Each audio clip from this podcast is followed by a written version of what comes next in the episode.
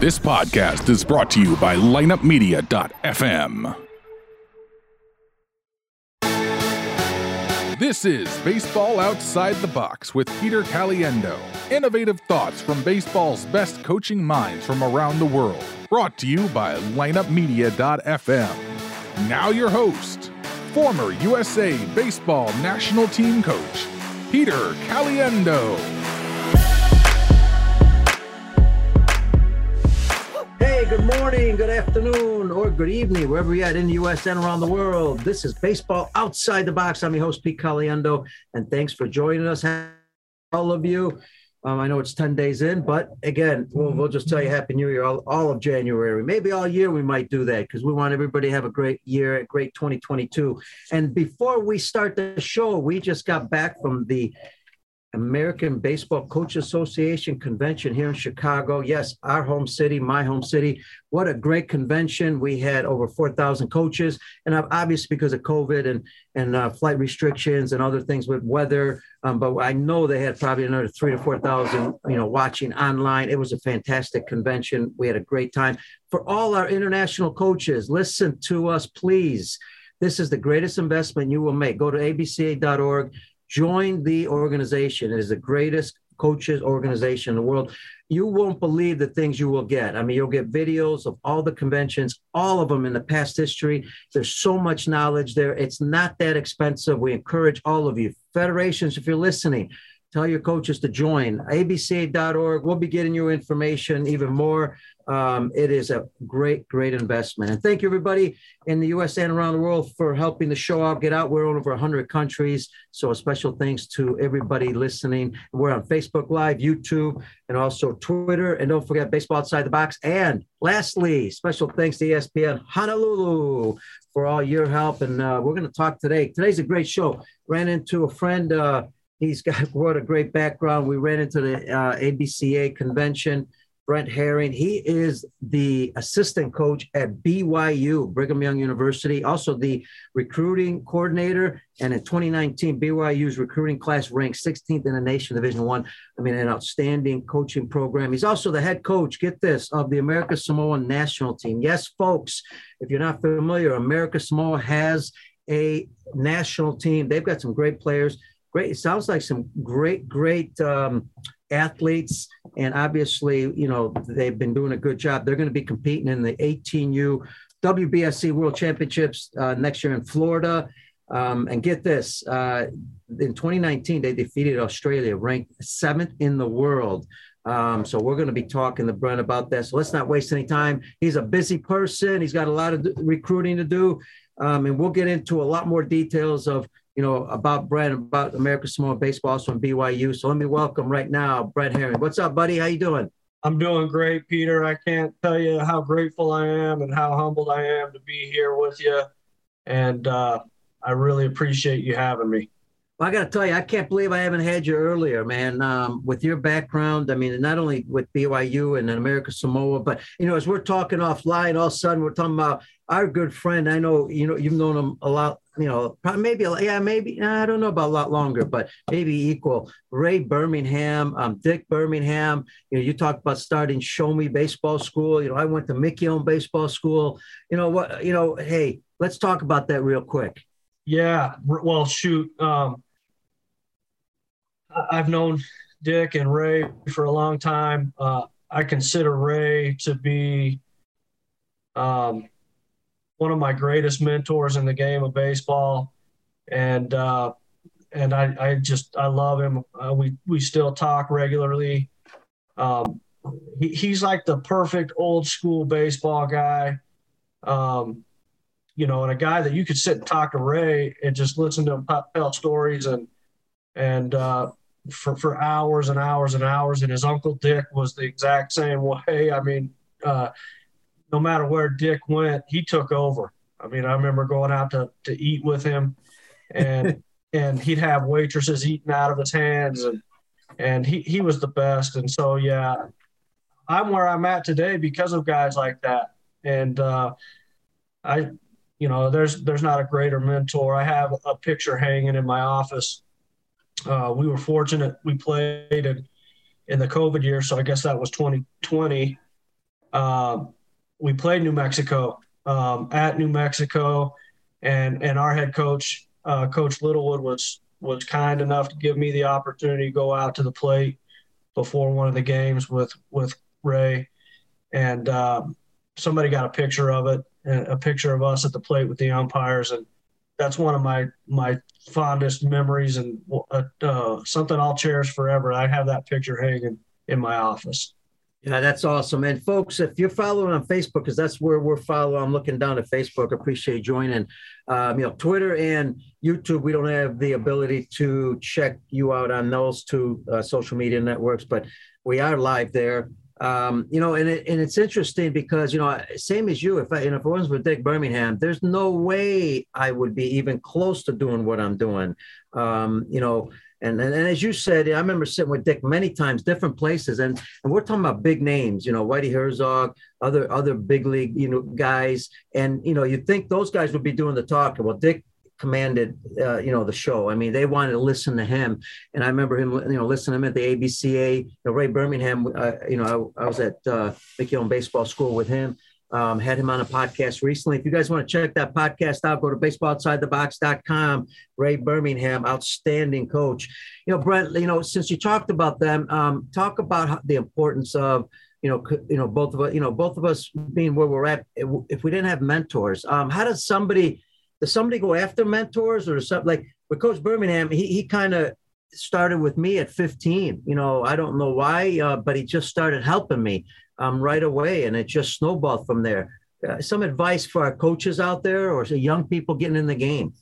Yeah, I would say kind of going off what you talked about to start the show, go to the ABCA convention and get outside of your comfort zone and go and introduce yourself to coaches and get to know people. Like Ray and I, he'd just taken the job at New Mexico from New Mexico Junior College, where obviously that was a powerhouse. He won a national championship, and we went and worked a camp together at Show Me Baseball Camp. And, I just wanted to pick his brain. I wished I could have got everything out of his brain in that week. And he was so gracious, and the relationship just built. And I've been fortunate, I think, to have great mentors, and I've worked for great coaches, and I've had great people mentor me.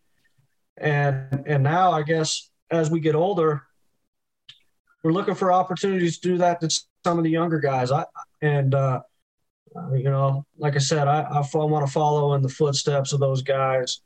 They're the guys that have made this game great. And I hope to help push the game along to the younger generation the same way they have done for me.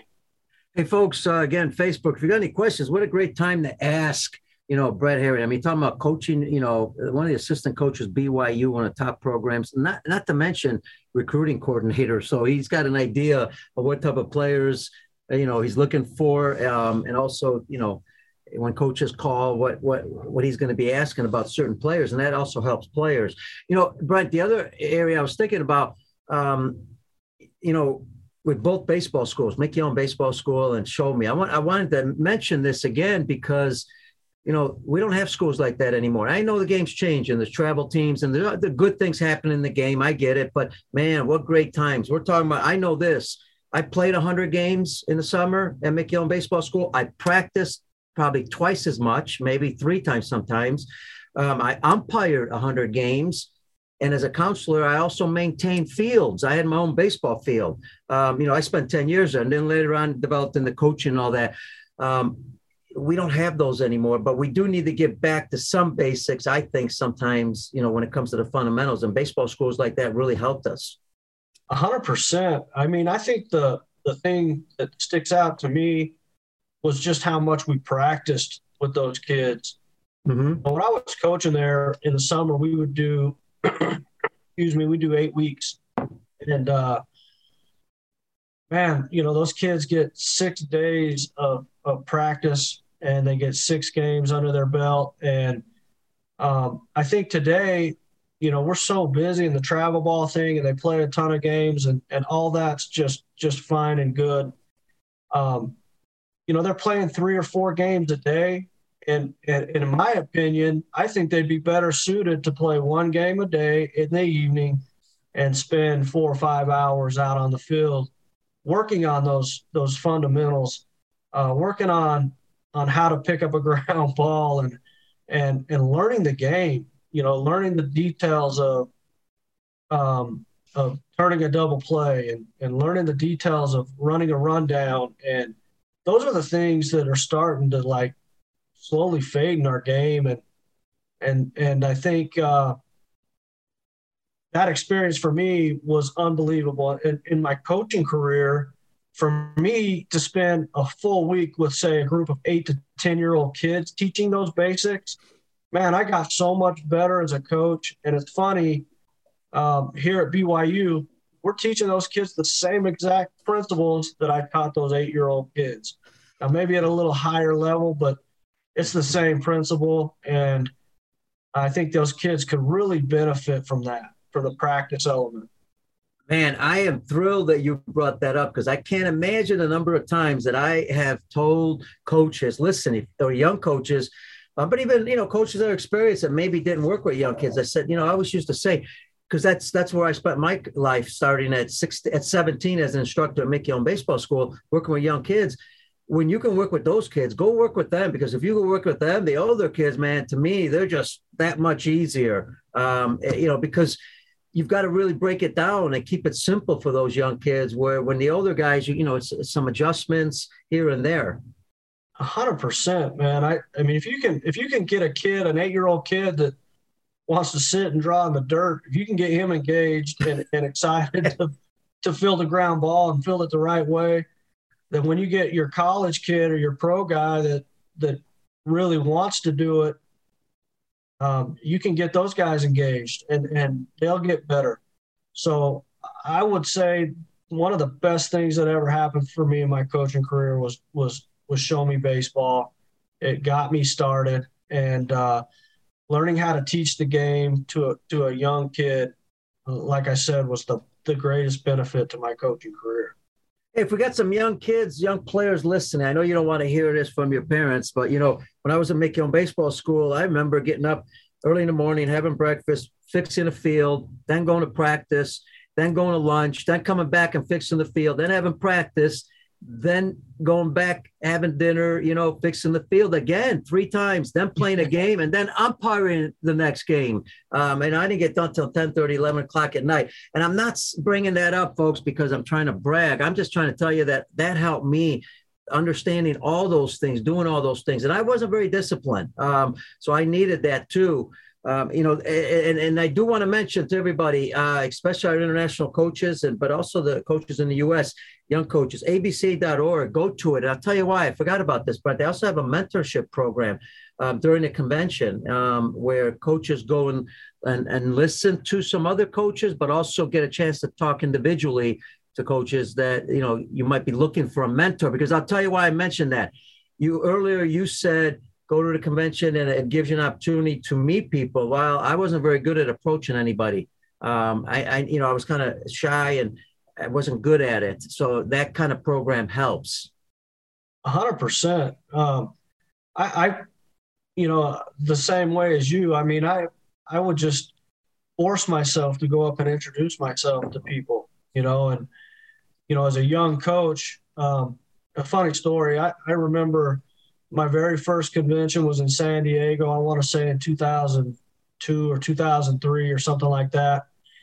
I was in graduate school. I was coaching at Harding University, and we had nothing. My wife was going to school full time, and I was going to school full time and coaching and just getting a little stipend to take care of the field.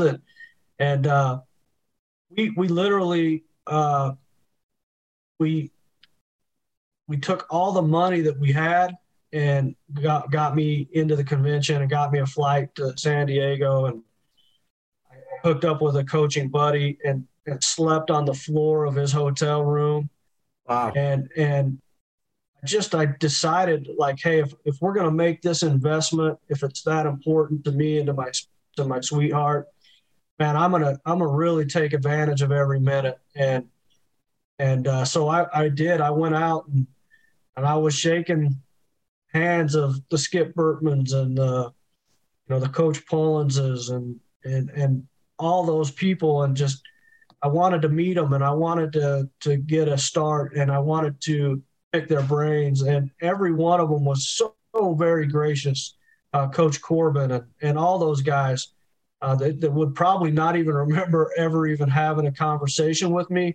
And, man, they were so impactful to me.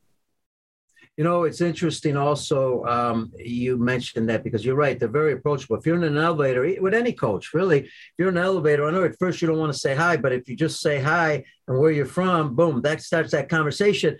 You never know where that leads. Now, speaking about that, you didn't start at BYU. How did you get started in your first coaching gig, and how did it snowball? Were you always looking for a new gig, or did you just focus on what you needed to do, at that time, and things just happened? Yeah. So I was a player at Southern Virginia University at the time, was a little NAIA school. They've now transitioned to NCAA Division III, but back then we were NAIA. I was looking for something to do in the summer. I knew I wanted to get into coaching. And so I called every overnight camp in the country and said, hey, I want to come work this summer. Christopher Schroeder at Show Me Baseball Camp gave me that opportunity. And so I'll always be indebted to Christopher. I went out that first summer. I want to say that was my junior year. And, I worked the camp and got to meet a lot of coaches, college coaches and high school coaches and people that were working the camp and obviously the kids, pro guys. I mean, we had Ozzie Smith come in that summer. And so, what a great experience for me. I did it again the following summer. So I just finished my eligibility and I went back to work. I had the intention of going back to Southern Virginia. I hadn't finished my degree. I was going to go back and be a student assistant and finish up my degree. And while I was there, I was working with Coach Patrick McGehee, who at the time had just taken the job at College of the Ozarks there in Branson, Missouri. And we hit it off. I mean, we had a great connection and a good friendship. And, I worked hard, and I think he recognized that. And he asked me if I would come on and jump on and be an assistant and give me an opportunity to recruit, my first year out. Wow. And I took that opportunity. And to this day, Coach McGehee is one of my very best friends in the whole wide world. I love him.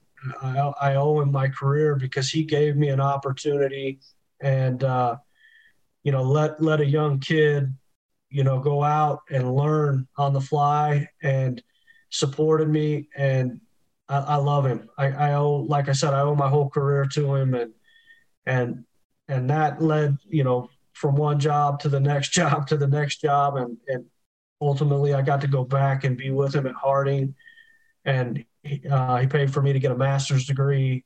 And wow. So I absolutely love that man. Yeah, and if we didn't have people like that in our lives, again, like we said earlier, it'd be hard to do certain things in the game of baseball. It's very competitive. Now BYU. Talk about BYU because, we got a lot of folks on that listen, that watch, that are all over the world. And I'd like you to talk about the school and a little bit about, because I want to get into the recruiting process, what kind of BYU is looking for. Yeah, so I guess just to finish up. So when I finished my master's degree at Harding University, I was looking for a job. I didn't have a job. And so I went that summer up to the Northwoods League as a coach, and I was coaching in the Northwoods League. The whole summer I still didn't have a job. I was applying for every job. And I went home. I originally grew up in St. George, Utah. And I went home for my little sister's wedding. And while I was home, I went actually to an independent minor league baseball game. the Zion Pioneers, or I guess the Road Runners at that point, and ran into an old friend, Trent Pratt, who I coach with now at BYU, and we got talking. He asked what I was doing. I told him I'm looking for a job, and he at the time was coaching at Dixie College, which at the time was NCAA Division II. They just transitioned into Division II from being a junior college. And he said, hey, you know, you should call Coach Littlewood, who was the head coach. You know, we need another guy. And I had played against Coach Littlewood in junior college, so there was a little familiarity. I'd coached his son in American Legion baseball. So there was some familiarity. I called him. He offered me a job to come coach at Dixie College, and it became Dixie State University. And we were there together for 4 years. Our last year, he got the job at BYU and offered us to come with him up to BYU. And so we're going on our 10th year together as a staff at BYU, and, wow, and 14 years together as a staff between Dixie and BYU. And so we're, you know, what a special thing that is. I mean, that's pretty rare in today's game to have that kind of cohesiveness.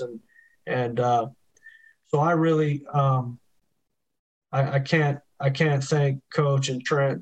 I mean, those guys, I've been around them so long. They're like part of our family, and we're part of their family.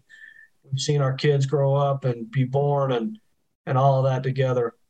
BYU's it's a great place. It's a special place. It's the school is owned by the Church of Jesus Christ of Latter-day Saints,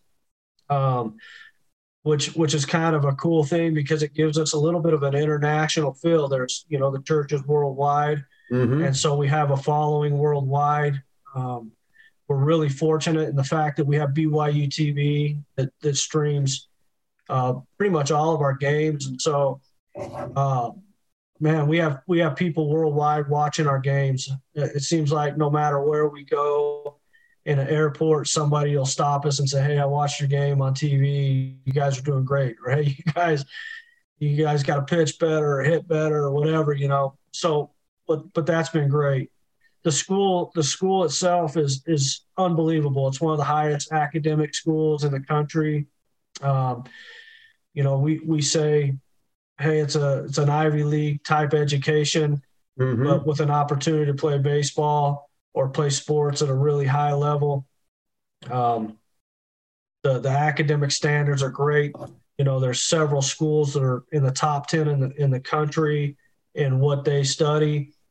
And then the most unique thing is that every student that comes to BYU signs an honor code, basically saying that they'll live a Christian lifestyle, that they'll take care of their bodies, they'll take care of their spirits, and they'll live their life in a Christian lifestyle. So it's really unique in the fact that you get a great education, you have a great opportunity to play sports at a really high level, and then they're going to hold you to a really high standard in your personal and spiritual lives. And so it's a really, really unique place and a great place. So how does that recruiting process look? Because there's obviously the high standards, you know, the Christianity, the academic part. And then, you know, how far does the recruiting go in the U.S., around the world?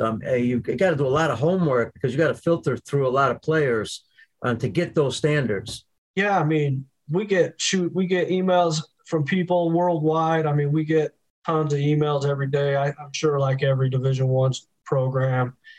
You know, when I'm talking to a recruit, the first thing that we'll talk about, excuse me, is their grades.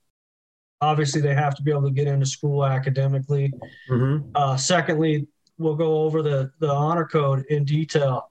And my very first question is like, hey, is this something that you're interested in? Is this something that you're okay with, the honor code? And we've had some kids that have said, hey, coach, that's not what I'm looking for in a college experience. And that's okay. I've always just tell them thank you for being upfront and honest, because, frankly, if a kid comes here and they're not looking for that, they don't want to live that way, they're not going to be happy here. If they're not happy here, they're not going to be the best player that they can be. So that's the first thing we do to vet them out. And then we go into the program and the baseball side of that, you know, that tends to be like the third thing that we really get into when we start conversations with recruiting kids. You know, this is kind of beating a dead horse in a lot of ways, but I still want to address it because we may have some parents online. I know most high school college coaches understand this part, but also international possibly. The scholarships, everybody, I'm going to get a scholarship, and if someone's going to pay my way to school. Talk about the scholarships and also other avenues of just a baseball scholarship. Yeah, we have all our guys fill out a FAFSA, that are born in the U.S. We have them fill out a FAFSA because they're going to need all the financial help they can get. There's 11.7 scholarships basically to divide amongst 27 guys.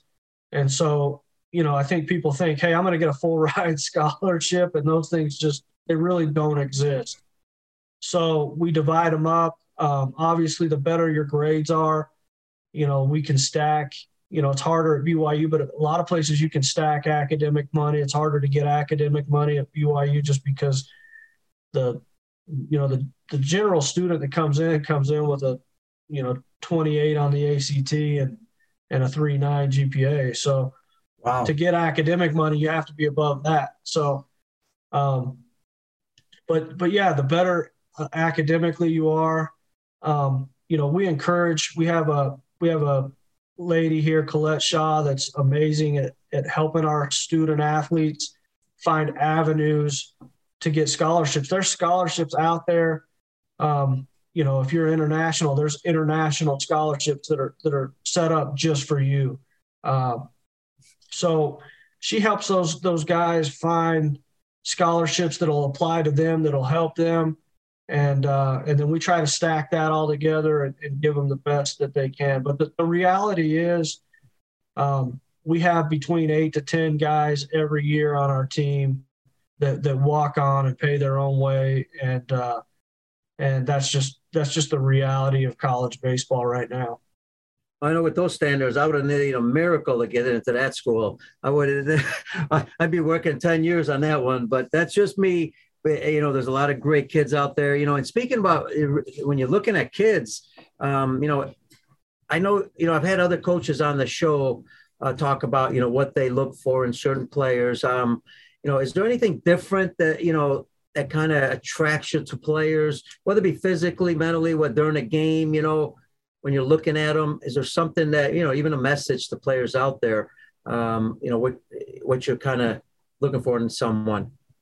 Yeah. I think, obviously we want great athletes. When you're recruiting at this level, you have to recruit a kid that has a skill set that can play at this level, So you have to look at those things. I think one of the things that gets lost, Peter, and this is going to sound goofy to you, but when we recruit, one of the things that we really bear down on is how are they as baseball players? Sometimes we get so caught up in like he can run a 6.5 right. 60 and he throws 90 from the outfield and, yeah. He's got all this. And then the question is, okay, well, he can do all that, but can he play?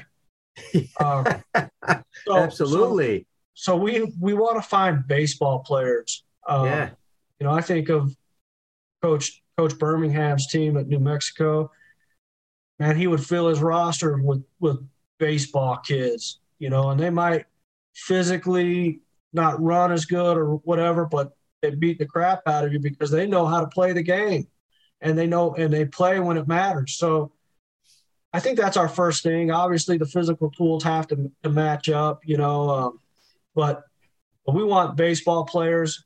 We were really fortunate just the other day. Bryce Harper came and spoke to our team. Wow. Bryce Harper and Bryson Stott. Bryson was a first-round pick with the Phillies out of UNLV. Mm-hmm. And I loved what Bryce, he talked about to our guys about, hey, being a good teammate. And if I had $1 for every time he said, just love one another, love each other. Wow. I thought that was really insightful. And he talked about how hard that was for him as a young player in the big leagues. He was in the big leagues at 19 years old. So you know, a lot of the kids in our meeting were 19 years old, and he was in the big leagues. And he said, man, I wish I could have learned that lesson earlier in my career, to just really love each other, be the best teammate, support each other, whether you're fighting for the same job. If you go 0 for 4 and he goes 4 for 4, just be genuinely happy for him. And so those are some of the things that we look at, like how are they as teammates? How are they with their coaches? I like to think that when we're recruiting a kid, that we do a lot of homework and we try to find out as much as we can about a kid. But, man, I think when I'm watching games, I'm really spending probably 65 to 70% of my time watching what they're doing when they're not between the lines, when they're in the dugout, when they're on the deck circle, and how they act with their teammates and their coaches, and watching them, believe it or not, how they interact with their parents before and after games. Those are the things that are going to separate players from being, you know, good players to great players. So we put a high premium on those things, and it was really validating to hear that from the NL MVP, maybe arguably the best player in the world. Absolutely, man. And he had to grow up early. I remember seeing him in the Pan Am games at 15. Incredible young man, and talk about growing up fast. He had to do it quick. And, yeah, he's a great example. What an exciting thing for him to come speak to the team. The other part of all this, as you mentioned, you know, I remember being in a pennant ball, and scouts would tell me, you know, well, I've got a player for you, right? And, you know, I'd ask them, okay, tell me about him. You know, yeah, he could throw, he could run, and my simple question to them, because, you know, we didn't have time to develop players, and in the pennant ball, we need to win right now. We need to get a guy's, you know, put the team together, was can he play? And I get that, because, you know, you're seeing more and more kids out there that, and I maybe because sometimes at the younger levels, we're kind of programming everything for them. We don't allow them to play the game on their own a little bit. And I love when coaches just let you play the game a little bit and then learn from your mistakes. You know, like Michael Jordan said, he made thousands of mistakes before he even became a very good player. I think that's important in that development phase, for a young person. And now all of a sudden the college coach sees that and says, man, that's the guy I want. Yeah, I think the guy I think of is we had a kid here, I think he was a 6th round draft pick maybe 2 or 3 years ago, named Jackson Clough. And I just remember watching him play in high school, and as he came up, he was a good player. Physically he was probably a little undersized at that point, and definitely he was a recruited player. I wouldn't say like a super highly recruited player, but a recruited player. But I fell in love with how he went about the game, and he kind of had that moxie and that savvy, and he just knew what to do. We talk about it all the time. He was playing short for us, and there was like a little blooper over the third baseman's head, and he went to get it, and like just instinctively picked up the ball and threw it to the plate and threw a guy out, where I think 99% of players probably wouldn't have known to do that, and would have probably just ran the ball in or thrown the ball to second base. But he just had that instinct. He's a player, and he's going to play in the big leagues. I think he'll play in the big leagues this year with the Nationals. He was the defensive player of the year in the Arizona Fall League, and he's a baseball player, and he's turned himself into a really toolsy, good athlete as well. But at the time when we were recruiting him, like I said, he was an undersized guy that was just a really, really good, high IQ baseball player. And I attribute that going back to what we talked about earlier, is practice and going through those things, so that when those situations come up in the games, you can just play free and easy and instinctively, because you've practiced that stuff so much that that it just happens within the game. And I think our players now today, like you said, they play so much that they don't have an opportunity to do those things. And so when the game's going on, I think there can be a little delay. And so I think they can benefit from just practicing and learning, and then when they play that, then they can turn it off and just be really good athletes and instinctive players. Yeah, you see a lot of young players, obviously, as a recruiting coordinator. You go around and see a lot of games. The two coaches out there, you know, it could be high school coaches, could be travel coaches, you know, a lot of programs that you're looking at. Advice maybe on, you know, you mentioned a few things now, but advice on some things that you see that players are lacking that you love to see that they already have when they get to college. You know, me, and one of them, you know, is the game stuff that you talked about, being game experienced a little bit. Yeah, I think you just, when you talk about baseball, like, you know, I think it's amazing to me how, you know, I remember when, you know, I didn't play Division I baseball. So I remember coming to BYU thinking, man, what am I going to teach these kids? They're far better players than I ever was. And they're going to know more than I ever knew. And the thing you learn is they don't. You know, kids come here as freshmen, some of them, and they don't know how to run a tandem relay or a double cut. They don't know, you know, they don't know the ins and outs of bunt defense and first and third defense. And those are things that win games, being able to execute those things. So I would say for the younger coaches, don't get so caught. I mean, take it, even if you're playing a lot, take an hour and a half a day and run through tandem relays so they know where they're going when that happens. Run through bunt defenses and first and third defenses and teach them exactly why they're doing what they're doing. You know, why do we do this? And we went through a little drill yesterday. You know, we're in our short group work, so we only have our guys for about 45 minutes to an hour a day. And we talked to our outfielders a lot about, like, hey, conceding the first runner and keeping the double play in order and keeping the guy at first base and knowing when to do that and why to do that and how to do it. And, you know, these are, some of these kids are 22, 23 years old, seniors, you know, and they're still learning. But I think as a younger, coaching younger kids, if you could teach them those things at a younger age, man, it's going to free them up to be better players.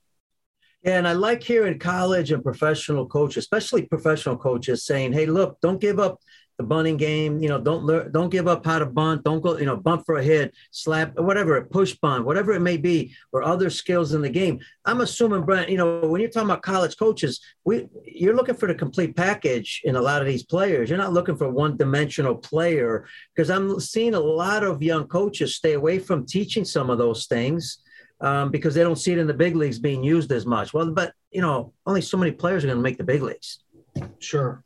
Well, I just think you learn those things. If the more complete you are, the better you are. You know, with analytics, the analytics stuff is a little mind-boggling to me. I mean, it's the stuff, the numbers they have for things, you just like, wow, how do you even think to figure that out? And it's really beneficial. Just this year in the convention, I was so interested in Coach Pickler with the Reds. His presentation was one of my favorites of the convention, and he talked a lot about analytics and that stuff to me is awesome. Those things give you an edge. But, you know, a kid knowing how to bunt, you know, the analytics might tell us, hey, don't bunt, you know, in the first 6 innings of a game. Well, if I have to get a bunt down in the 8th inning of a game and it's the difference between us winning or losing, then I better be able to do it and do it well. So those things are important. The other thing that they don't talk a lot about is the, hey, don't bunt, but what if you're bunting for a hit? You know, I talked to we had a kid here. His dad was grandfather was Vern Law, who was a Cy Young winner, and his dad Vance played in the big leagues for a long time, was the head coach at BYU. Adam Law, who's with the Dodgers, he's doing mental strength stuff with the Dodgers and doing some front office stuff. But when he was in pro ball, when he left our place, I talked to him about, hey, we did the math. Like, if you could get one bunt base hit a week over a minor league or major league season, it's 100 points to your batting average. Wow. One bunt base hit a week, one extra hit a week is 100 points over the course of a season. Like, tell me one minor league player that's hitting 220 that wouldn't go to three, you know, wouldn't like to hit 320 and have a chance to go from A ball to double A or double A to triple A. And so it's a bullet you can put in your gun. And if you're good at it, it helps you. Absolutely. And then, you know, you go into, okay, well, you even show, but like, you're going to bump for a hit and it's going to move the infield and it's going to open things up for you for when you swing. So, you know, being able to do all those things are going to make you the most complete player. The best players in the world are the most complete players. Right. What's your practices look like? Curious. What's demanded of the players at your practice? What do you guys focus on? Because we hear this a lot: practice organization and game-like stuff. You know, what's that look like? What do you demand? Because a lot of times as coaches, you know, we sometimes let things slip. Yeah, I'm really fortunate. Our head coach, Coach Littlewood, he is so good at practice organization. He's a very detailed guy and super organized, and our practices follow suit because of that. But one thing that he's taught me that I've really absorbed is, you know, we've always believed in like short practices. You know, I remember as a player, those 5-6 hour practices that you kind of go, man, I want to go to practice today? I'm going to spend 3 hours standing around and, you know, maybe an hour of hitting and you know, you get bogged down. So ours are short, our segments are short. And we say, hey, look, we want them to show up every day. We want them to come to the field every day. 2, they know what they're coming to. And so, hey, we want you just to be really engaged and high energy and open to coaching. So a typical practice for us would be we show up, we do some sort of base running fundamental. And it could be anything from, you know, hard 90s to turns to stealing bases to going first to third to going second to home. You know, one of the things that we've talked a lot about, I had the fortune of coaching with Terry Collins in the Northwoods League. Mm-hmm. And one of the things that I'll never forget, we talked probably for an hour one day during a game about, you know, second base and, you know, when to tag and when not to tag. And, you know, I'll never forget him saying, hey, man, with one out, if for any reason that ball hits the ground, you better score standing up, you know. And so we try to teach our players those things. And so that's the first, you know, 10 to 12 minutes of our practice. We'll typically go into to an individual defense fundamental. You know, I'm the outfield coach, so I'll take the outfielders and we try to be super detailed into what we're teaching and try to be really good about covering everything that they're going to see potentially in a game. You know, like I said, yesterday was knowing when to throw behind a runner. From there, we'll go into some sort of a team segment for 10 to 12 minutes. It might be bunt defense. It might be first and third defense. It might be tandem relays. It might be relays, whatever it is. We'll do that for 10 to 12 minutes. We'll go in, and from that, we'll go into our hitting segment, and you know, our hitting segment, everything's scored, everything is, you know, we want it to be as live as possible, and our guys are going to get as many live looks off the bat as they possibly can. We have an awesome hitting game that we play quite a bit that I learned it from Coach Bach, you know, maybe the best high school coach in the country, in my opinion, out of Arkansas.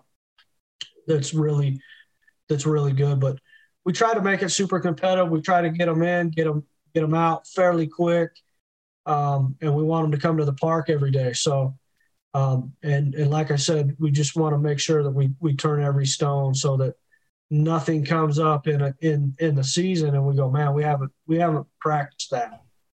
I'll never forget. It was probably 5 or 6 years ago. We were playing our rival. In-state rival Utah, and they ran a play where the guy fell down like at second base, fell down and kind of deked us, and they end up scoring a run on it.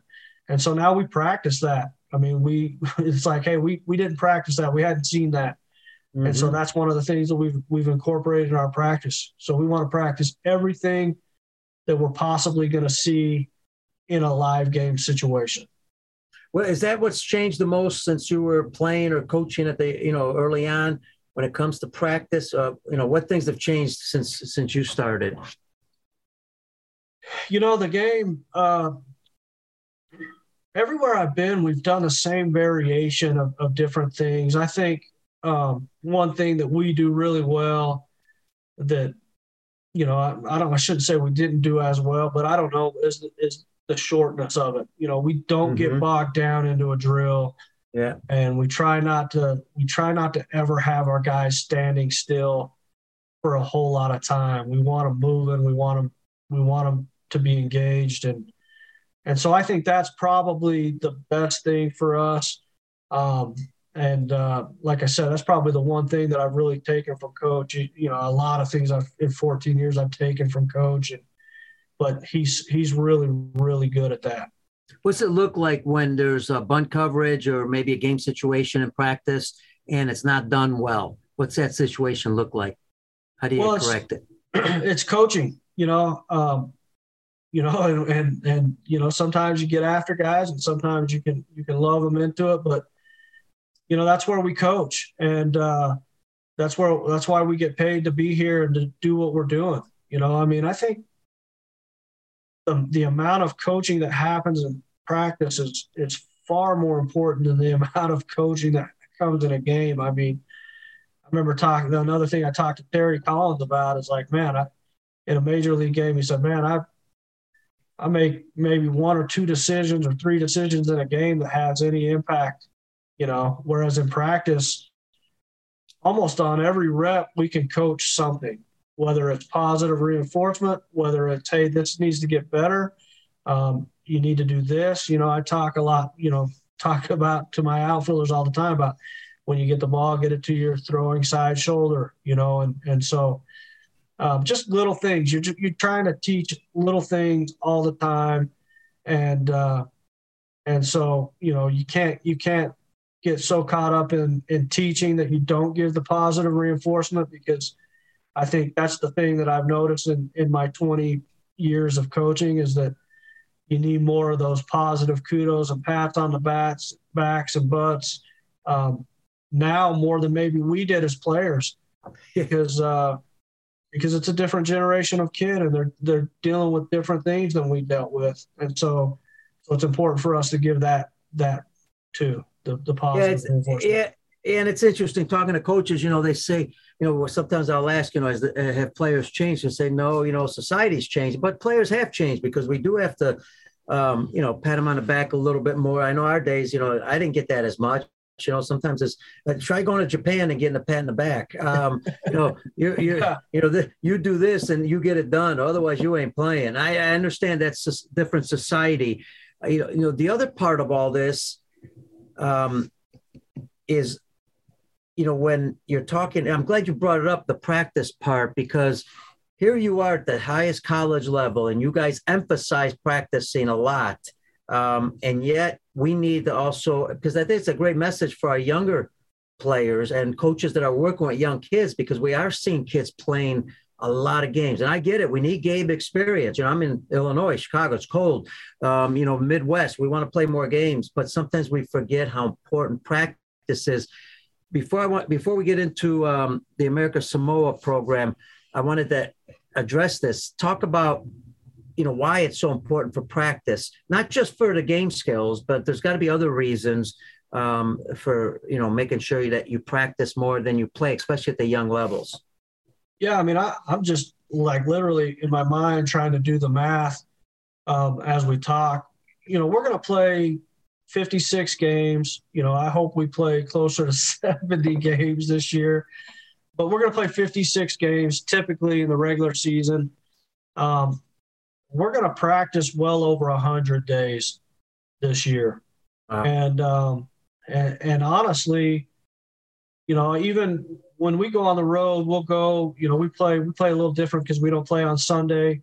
We're the only university that doesn't Division I university that doesn't play on Sunday. So we're going to fly out on Wednesday, and we get there Wednesday, and we're going to go practice Wednesday night almost 100% of the time. So we're going to practice far more days than we play. And I heard somebody say it at the convention, hey, practice is for the coaches, the games are for the players. And I totally agree with that. Like, hey, on game day, not that you're not going to coach on game day, not that you're not going to teach on game day, but man, we want to create an environment where those guys can go out and just play and apply the things that they've learned in practice. So, and I wanted to add something on today's player. Mm-hmm. Can you imagine, Peter, when you were a player and a coach told you to do something, asking them why? Right. I mean, I would have never dared to ever say why. I mean, hey, I want you to stand on your head and catch this ground ball. Yes, sir. Right. Okay. Yeah. Yep. I'm going to do my best. Yep. And this generation of kids, they want to know why. And you know what? I wish now, looking back, that I could have known the why on some things, and I probably could have bought into some things better, and it would have made me a better player. And so, it's a different generation of player. It's a different generation of kid, and it's a different generation of player. So I think that's awesome. I love that they want to know why. I love that they're confident in themselves enough to say, Coach, why are we doing it that way? So yeah, I agree. Boy, I'm glad you brought that point up, because I agree with you 100%. And the other part of that is, it's interesting because, I've traveled the world, and, I tell guys, ask anytime we, say something, ask, why are we doing this? And it's interesting because not only, from anybody, sometimes I've gotten responses on, well, why aren't we doing it this way? And then I'm thinking, wait a second, that's not a bad idea. I think our ego gets in the way sometimes, right? Because we hear a better idea, and it might come from a player, it might come from a coach from another country, or it might even come from a coach that's only coached 5 years, doesn't matter. But man, all of a sudden you're thinking to yourself, that's a good point. Maybe I need to change my philosophy and what I'm doing in that particular area. Yeah, 100%. And I think it's good to have those conversations. You probably know Ray Brown. I had a long conversation one time with Ray Brown about tandem relays and double cuts, we went around and we chased each other's tail for a long time, and ultimately, I'm going to do it the way that I believe it should be done. He's going to do it the way he believes it should be done. We're probably both right, and we're probably both wrong. So, I think it's healthy to have those conversations and to be okay with not always agreeing or seeing eye to eye on something. I love Ray, and man, I've learned so much about baseball from him, and hopefully him from me. But it's okay, But we'd have never even had that conversation if we weren't willing to say why. Why not? Why or why not? So yeah, I think that's great. Right, we got a lot of players around the world always asking, "How do I get to play college baseball in the States? It's so competitive. There's so much going. So many players playing it." I think most of us understand. Of course, if you know someone like a coach in another country, a coach. It helps when that coach recommends a player, because the coach, they know what you're looking for and all that. But, there's not a lot of guys like that. I mean, you don't always know everybody around the world. What's a young person or a coach from another country? How do they reach out to somebody at a Division I program, not just Division I, but all programs, to get looked at, maybe get an opportunity, maybe some tips in that area? Because even myself, I try to help some players internationally when I can. Yeah, I think that's a great question. So I'd spend a week every summer in the Dominican Republic, doing camps and playing games. And I take a group of high school kids from the U.S. and we go down and we play games against Dominican teams. You see those kids down there, and man, I've had some kids down there that, like, this kid looks like Albert Pujols and plays like Albert Pujols, and he would do anything. He'd chop off toes to go be a a college baseball player. And but this past summer was interesting. There was a kid that was down there from Israel, and man, he was a really interesting player. I mean, good player. He actually ended up playing with us.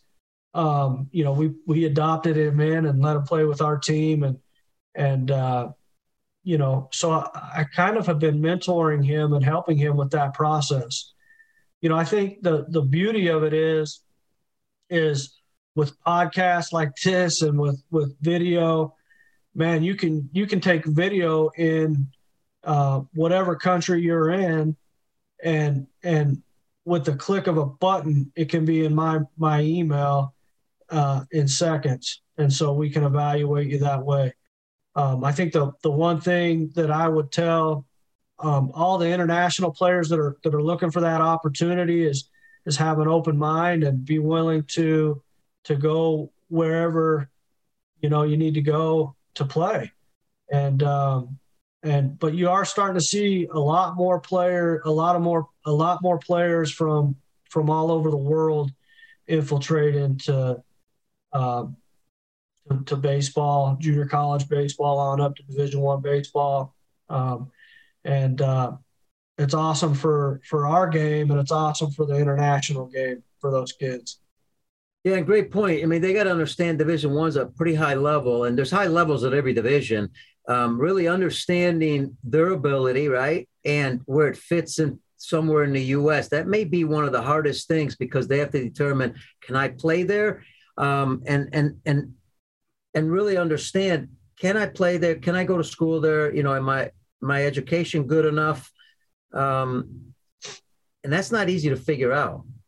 Yeah, I mean, you're dealing with international kids, and, you know, we deal with this with the Dominican a lot. It's, you know, a kid has to pass the TOEFL test, and there's a lot of requirements that they have to do. They have to be very driven. You know, I know at least in the Dominican and some of the other places I've been, you know, some of the challenges are them getting student visas and different things like that. So, you know, all those things are important, that you have to be able to, figure those things out to make it happen. You know, for me to get a kid in from the Dominican Republic, you know, he has to have a specific TOEFL score.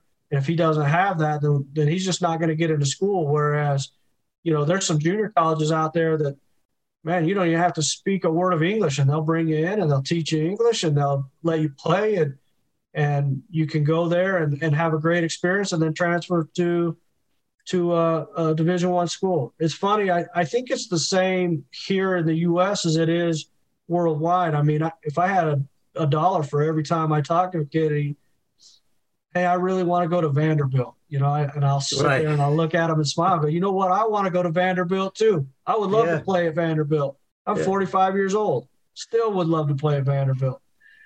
I was not good enough to play at Vanderbilt, you know? And so, you know, just like be able to assess yourself. And if you can't assess yourself of where you fit in the spectrum, then trust people that can assess you. And then wherever you go, just make it, you know, I tell our kids all the time, man, the big leagues is where you're at. So whether you're at BYU or whether you're at Southern Virginia University, that's the big leagues for you right now.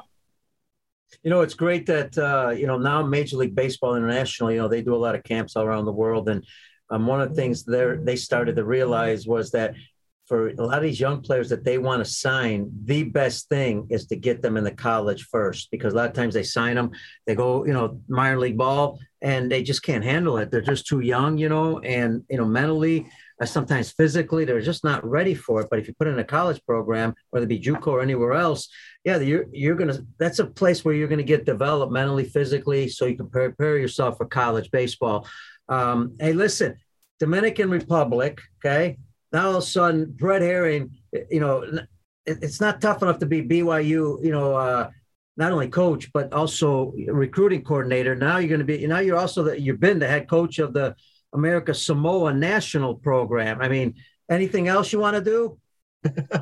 I love baseball, Peter. You do. I mean, if you called me and said, hey, we're going to Yugoslavia, I'd say I've never, I can't find that on a map, but, let's go. I'm in, How did that all start?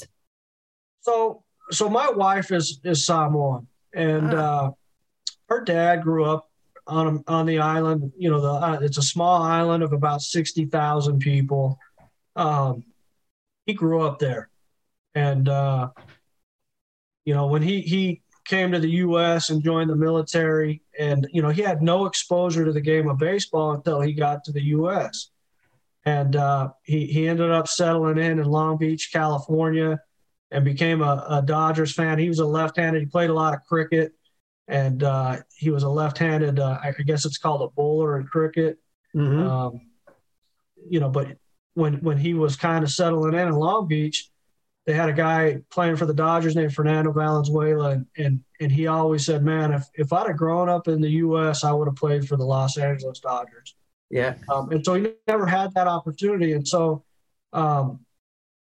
That to me was like, hey, what can I give back to the game? I can go over there and I can help develop the game of baseball on the island of American Samoa. There's been great people before me, and there's great people there that are trying to grow it. And so when the opportunity presented itself, I want to say in 2010, Murphy Sua, who's a dear friend of mine, asked me if I wanted to go over and run some camps, and we took a team from the U.S. and we played played some games over there, and obviously, with my family connection with my wife, and that was a tremendous thing. The president of the American Samoa Baseball Association at that time was a guy named Victor Lankilde, who's become like a brother to me. I mean, he's literally, I consider him my brother. He was the president of the association. And shortly after I returned, I was coaching at Dixie College back then, or Dixie State University back then.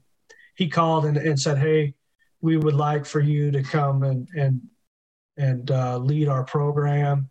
And I told him I would be honored. And really, it was an opportunity for me to give back to my father-in-law and to the Samoan kids. We're fortunate. I try to speak Samoan. I've kind of taught myself how to speak, and so it's an opportunity for me to go and to learn the culture and the language more so than I even do here in my home. But we go to a Samoan church, and so.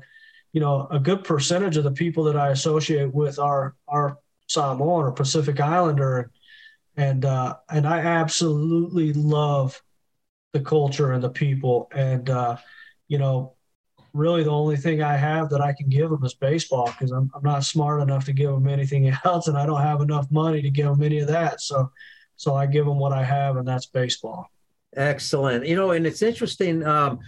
I can imagine a lot of coaches listening, or people listening to the podcast or watching, thinking America, Samoa, baseball. I thought maybe it would be, rugby, cricket, but sounds like pretty good athletes there. Big kids, strong, athletic. What sports they play? Does that help? Yeah. So,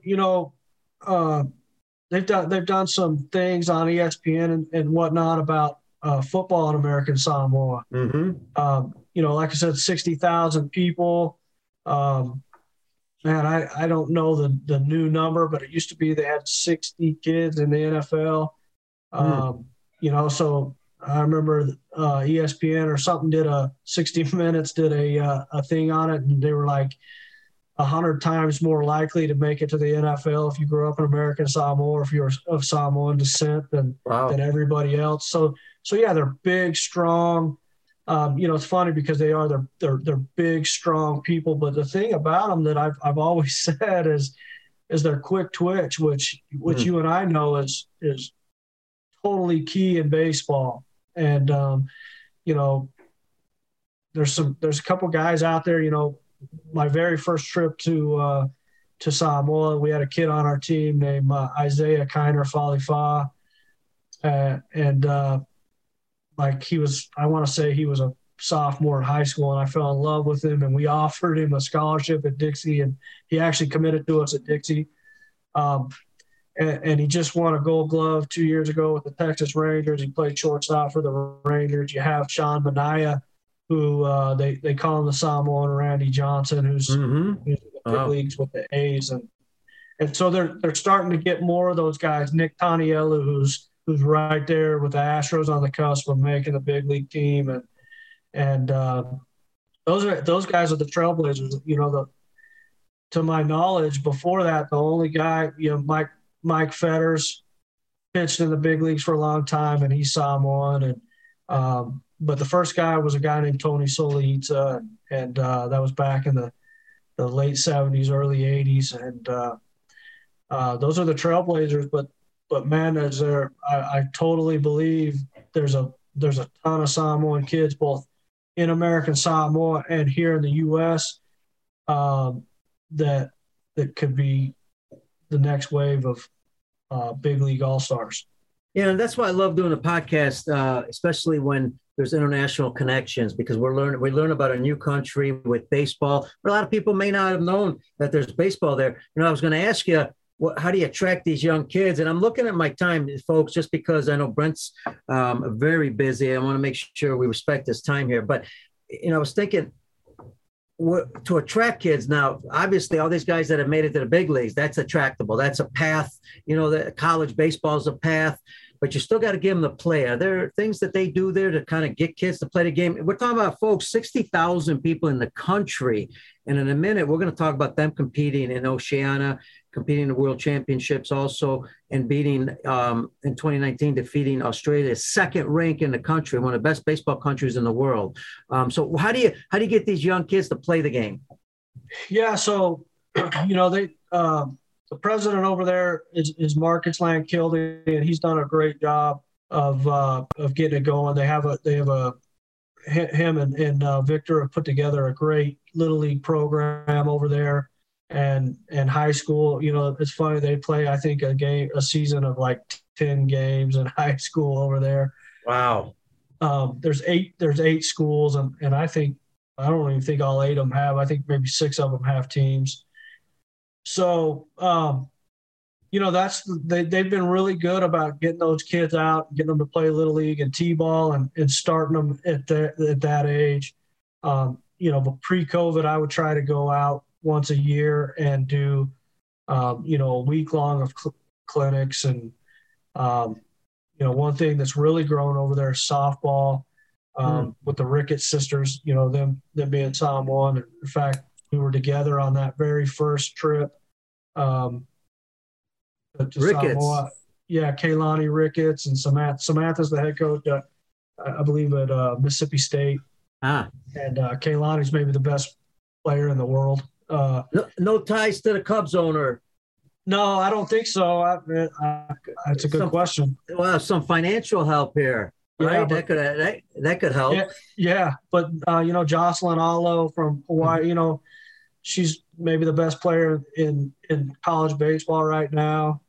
So softball's really blowing up with them, and baseball as well. But yeah, so we just try to get them to play as much as we can. I tell people all the time, it's still grassroots level over there. You know, we're still trying to get as many kids out as we possibly can, and we hope if we can get 300 or 400 kids out at the entry level, that we'll have, you know, 10 to 12 kids at some point that are ready to go play college baseball at some point. Yeah, and one advantage that they have is, it sounds like they're athletic. Yeah, you know, like you're getting them at a young age. But it looks like, I mean, they play other sports and they're athletic. And like you said, they're strong in some ways. You know, that could be something good for the future. No doubt. Yeah. And it's amazing. You go over there and you work with these young kids, and how quickly they can grasp the concepts that you're teaching. And they're super athletic. So they're able to pick up things really quick. And so it's a lot of fun. And, you know, and then as far as the roster, we try to find, you know, kids, you know, we use the state of Hawaii. There's a ton of Polynesian kids in the state of Hawaii that we're able to get to play on our team. And, you know, they love representing Polynesia. And so we're able to use that. And we try to track as many kids as we can in the U.S. To play for us on that national team that have the same opportunities that all these other high school kids have here in the U.S. You know, and I was on the show, we talk a lot about coaching. You know, development of coaching is the foundation of the sport at in any country, anywhere in the world. If you don't have good coach at the real young levels, sayonara to the game, because sooner or later, kids are going to find something else to do if we don't have good coaching. There's not good development, especially long-term.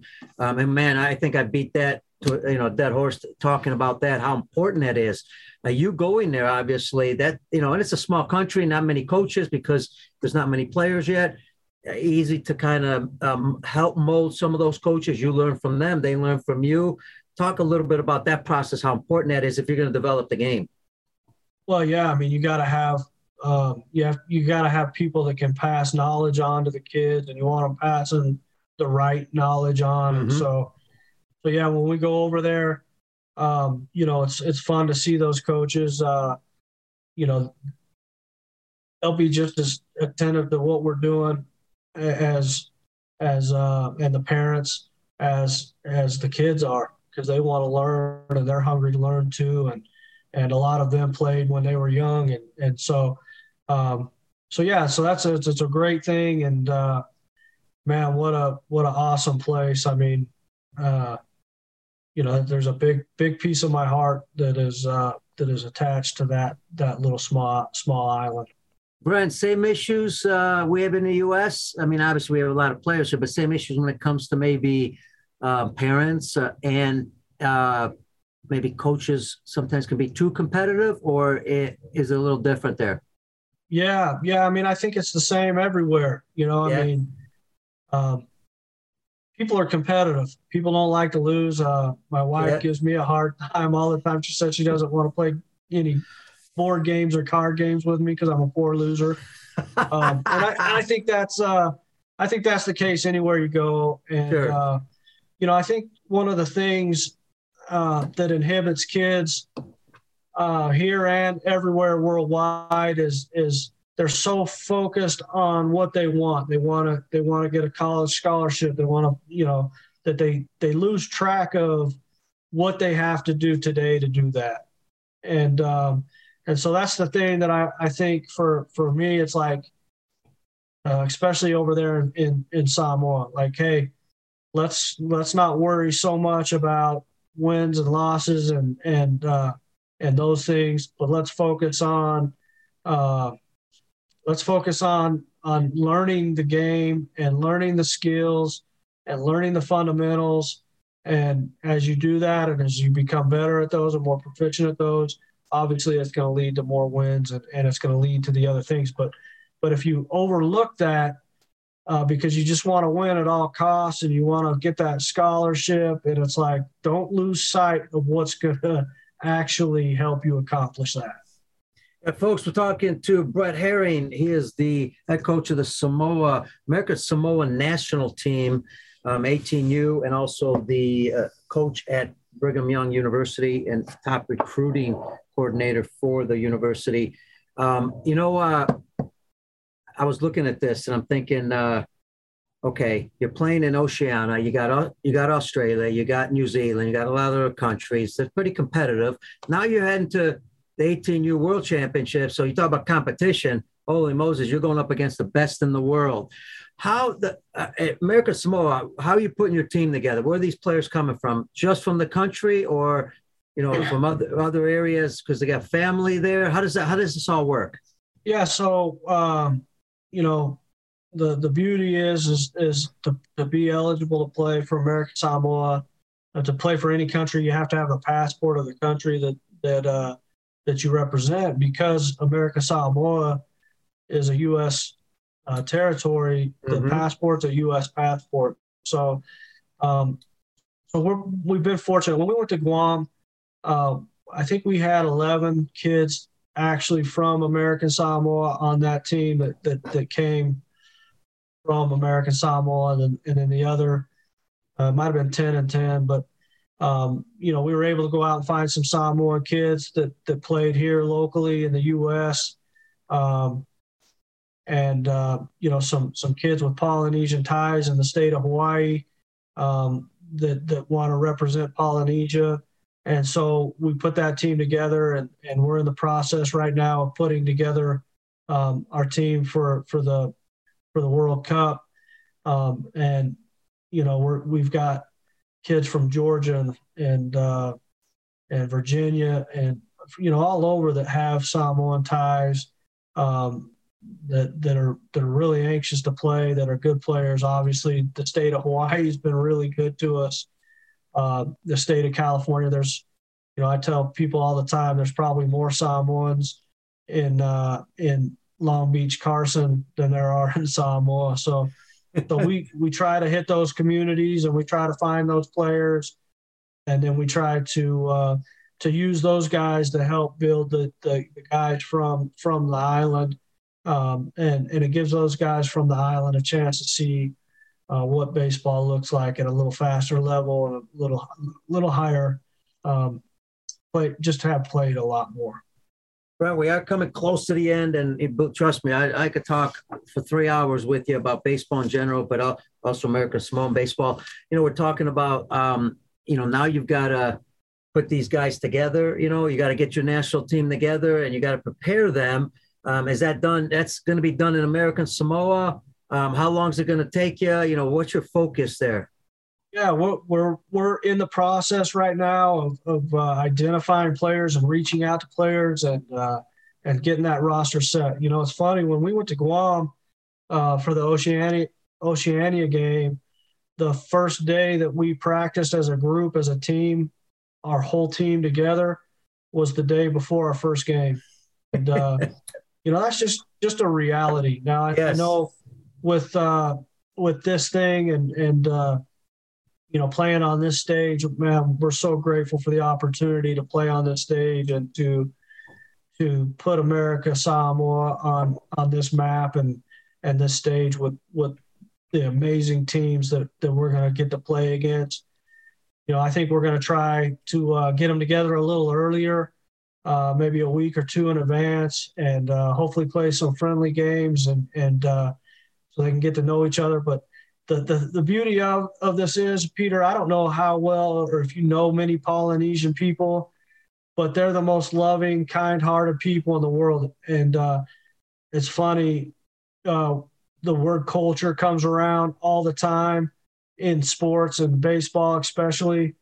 I've never seen a group of kids come together and gel and learn to love each other as fast as I did that team in America. That was unbelievable. And honestly, probably the highlight of my whole coaching career was watching those guys within 48 hours, learn to love each other that fast. And when we left Guam,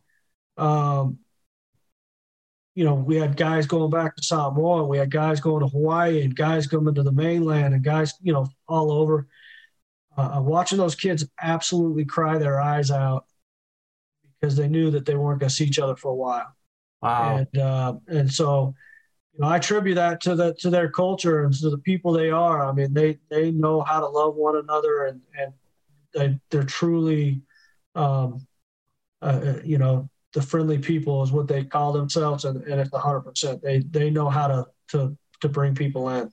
Well, that explains it. I mean, we talk about culture all the time. You hear coaches talking about culture. It's not easy to put together. A lot of it's character, quality people. I talk about the Japanese a lot. I know there's culture good culture all around the world, but the Japanese are really good at it. They're grown up since they're young. They're good people also. And, it explains a small country, not many players, you got to come together. I was just in Tenerife, Spain. It was an 18U event, tournament, training program for some of the best 18U in Europe. And I had players from Spain and the Czech Republic and other countries in Europe. And it's amazing how some of them came together. We didn't have much time either, right? To practice. We had 3 practices and played a tournament, and they came together. And the team that came together, Brent, was the team that won. It was amazing to see that. So I could certainly understand that And I commend you a lot for, doing what you do with baseball in American Samoa. Anything else about American Samoa before we close off that you'd like to say? Anything about the, why they're being, so successful and why they're getting better. And by the way, I forgot, shout out to ESPN Honolulu. What a great tie-in. ESPN Honolulu talking baseball with American Samoa. Anything else about American Samoa you want to mention? Man, like I said, I'm just grateful. I'm grateful to Victor Lankilde and to Marcus Lankilde, our president, and the governor and the island. It was so awesome to see when we made that run in Oceania and beat Australia. That little country was just, they were so excited. And I hope we can put a product on the field that'll make them really proud. And I'm so grateful to those guys and the governor and all those people that are so supportive of us. And, I think that's the thing I would say is I'm just super humbled for the opportunity to be the head coach there. I'm super humbled that they trust us. And so, I'm really grateful for that. I think that's where I would leave that. Yeah, and I'll add to that. I read the article on where the government did help with some funding, which is kind of neat because in the U.S., we don't have government funding in sports. In other countries, you do, especially if you do really well. I want to wish you and all the folks in American Samoa best of luck in the 18U World Championships. That's the WBSC World Championships. Lastly, I'm going to save you, Brent. We all, with everything we get to do, and especially you, American Samoa, college recruiting, you're never around. It's got to be tough because you got to recruit for American Samoa also. We got great wives. If you didn't have a great wife, you wouldn't be able to be doing what you're doing, right? And I got the best one. My wife is, she's the most supportive. She's the most supportive person I know. And, it's funny, you go through a career and you have highs and lows and, you have those moments where it's like, man, I'm just going to quit. I'm ready to be done. And, my wife literally won't let me. So I'm so grateful to her and for her love and support. She's the absolute best. And so I just hope that when I go out and I do these things that I represent her and our family well. We got two little boys that, that do sacrifice time with me for what I love. And so, I'm grateful. I got a beautiful family and I appreciate you bringing that up because you're 100% right. I couldn't do any of what I do without the support of my family behind me. Yeah, likewise. I agree 100%, man. Thank you to all the wives and even girlfriends that are out there because you got to be supportive of each other to get things done in life. All right, man, listen, I know you got a lot going on. You're busy. I really appreciate you being on the show. And we'll put all the show notes together where people can get a hold of you, whether it be for American Samoa or whether it be for BYU. Maybe you got some questions on recruiting. If it's okay, I'll put your email there or later you can give me the information that you want up and then we'll, that way people can reach you. Man, I appreciate this. Please do, man. Peter, I can't thank you enough for having me. I've admired you for a long time and what you do for the game of baseball internationally. And so to be here and to be with you has been an absolute thrill for me. So thank you very much. And for all you baseball fans, if you don't have a dog in the fight in September for the World Baseball Classic, you can jump on with American Samoa and we'll take you into our family. You can come support us and cheer for us and we'll love you for it. So. There you go. And I know so much, I thank you, Brent. I know I'm going to make time hopefully to come to see the island and then see some of the baseball there. And thank you for reaching out at the ABCA because you're the one that saw me and came up to me. And I really appreciate that because it made that connection again. Folks, special thank you to Brent Herring again with BYU, American Samoa. Special thank you to everybody in the U.S. and around the world. Don't forget our producer, Brian Kroc with the Lineup Media Group. They do a great job of putting a show together. And special thank you to everybody in the U.S. and around the world. Without you, the show doesn't go. So please keep sharing the show. It really helps us out. We're just trying to get it out as much as possible, educate everybody in the game of baseball and all facets of the game. We can talk baseball development. We can talk Major League Baseball, anything you like. We love doing what we do. And remember, stay safe, stay healthy. God bless you. And we will see you all on the next show. Thanks, Peter. Go Cougs. This has been Baseball Outside the Box with Peter Caliendo.